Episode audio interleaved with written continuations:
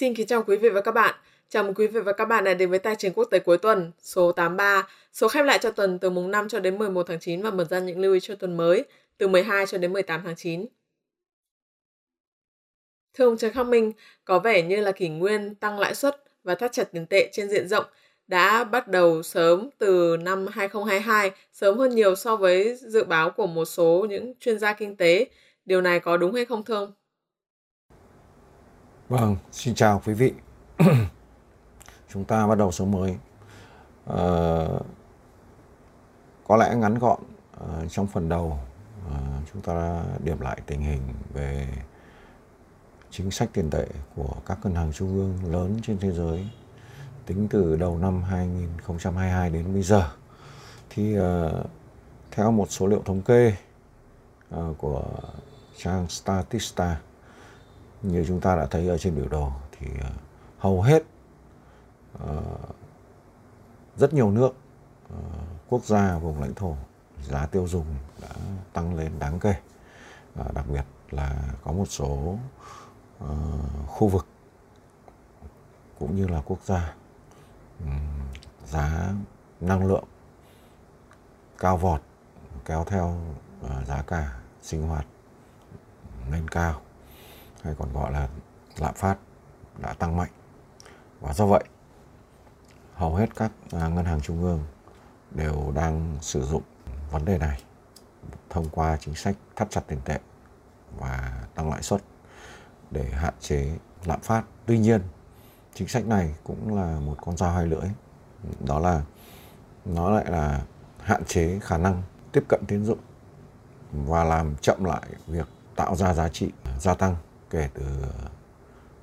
ờ, đầu năm đến giờ. Và cho tới đầu tháng 9 năm 2022 phần lớn các ngân hàng trung ương, lớn trên thế giới đều đã tiến hành tăng lãi suất. Có một số quốc gia thì ờ, giữ nguyên lãi suất và thậm chí là cắt giảm sau đó. Nhưng những quốc gia này thường là những quốc gia đang trải qua tình trạng kinh tế bất ổn, nghiêm trọng, hoặc là những quốc gia đã bị cắt đứt với thị trường thế giới ở một mức độ nào đó trong tình hình mà gia tăng lạm phát ECB thì ngân hàng trung ương châu Âu tăng lãi suất lần đầu tiên sau 12 năm vào tháng 7 và tiếp tục tăng vào tháng 9 à, ờ, nhưng về cơ bản thì à, lãi suất ngân hàng trung ương ở khu vực châu Âu vẫn khá thấp. Fed hay gọi là Cục Dự trữ Liên bang Hoa Kỳ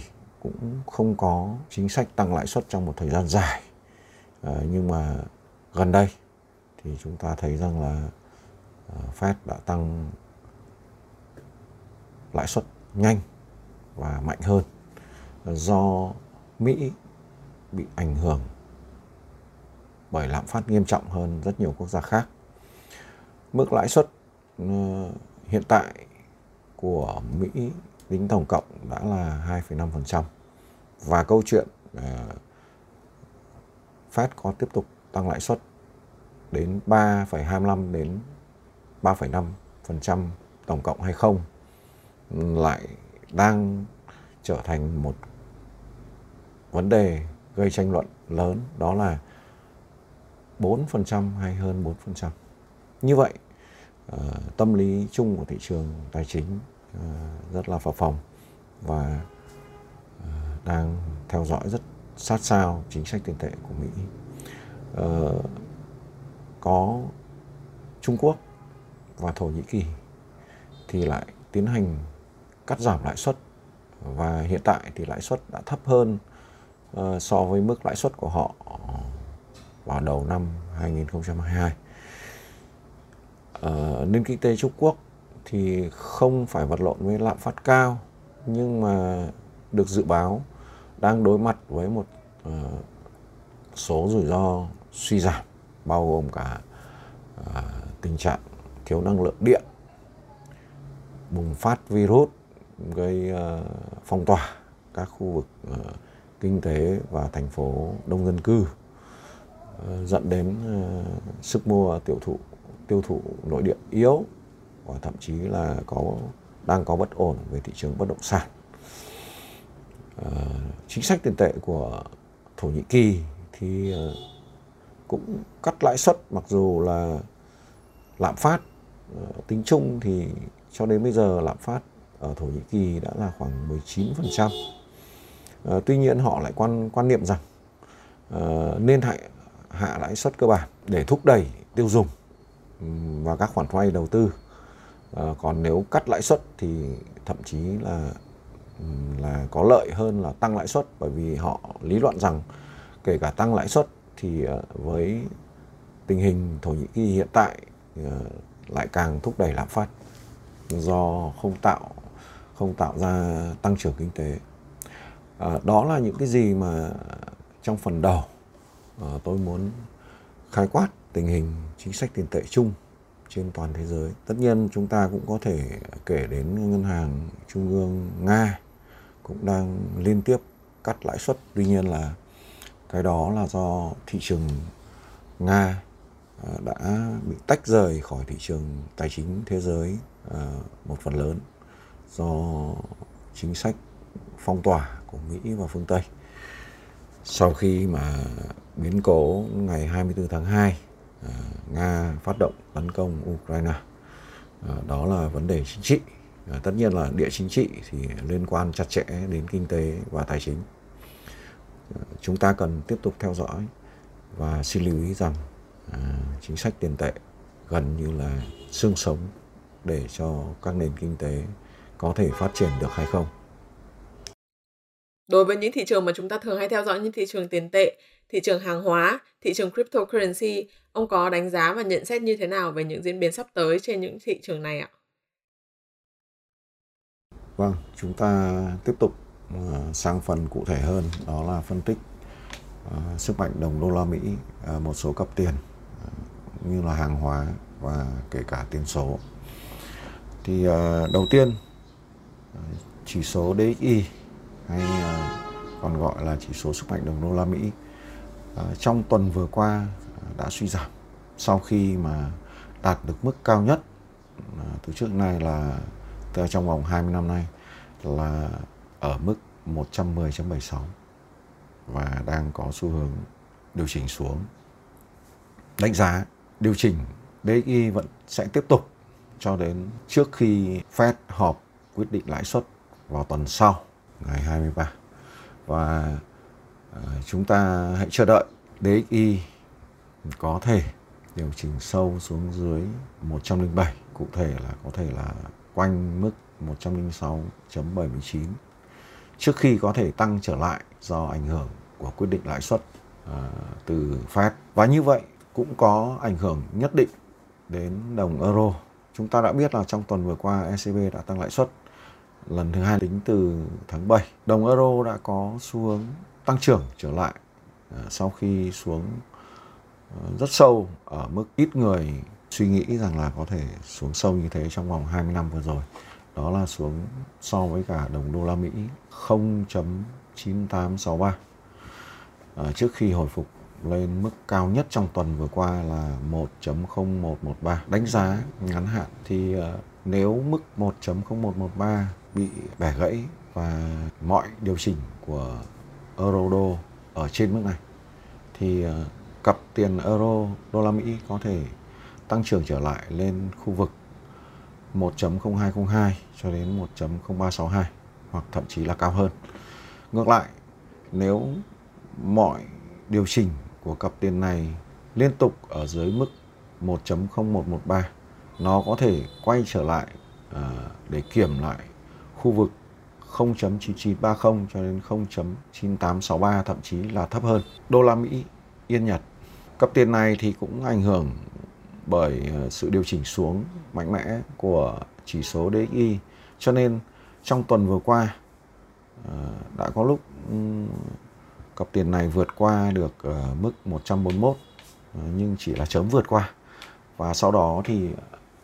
suy giảm xuống, mang tính điều chỉnh. Mức độ hiện tại thì cặp tiền này nếu bẻ gãy xuống dưới mức 141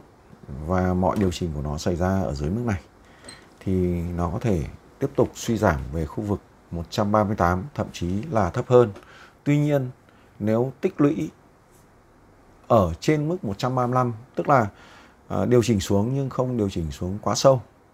ờ, dưới mức 135 thì cặp tiền này vẫn có khả năng tăng trưởng trở lại khu vực 142 cho đến 145 hoặc cao hơn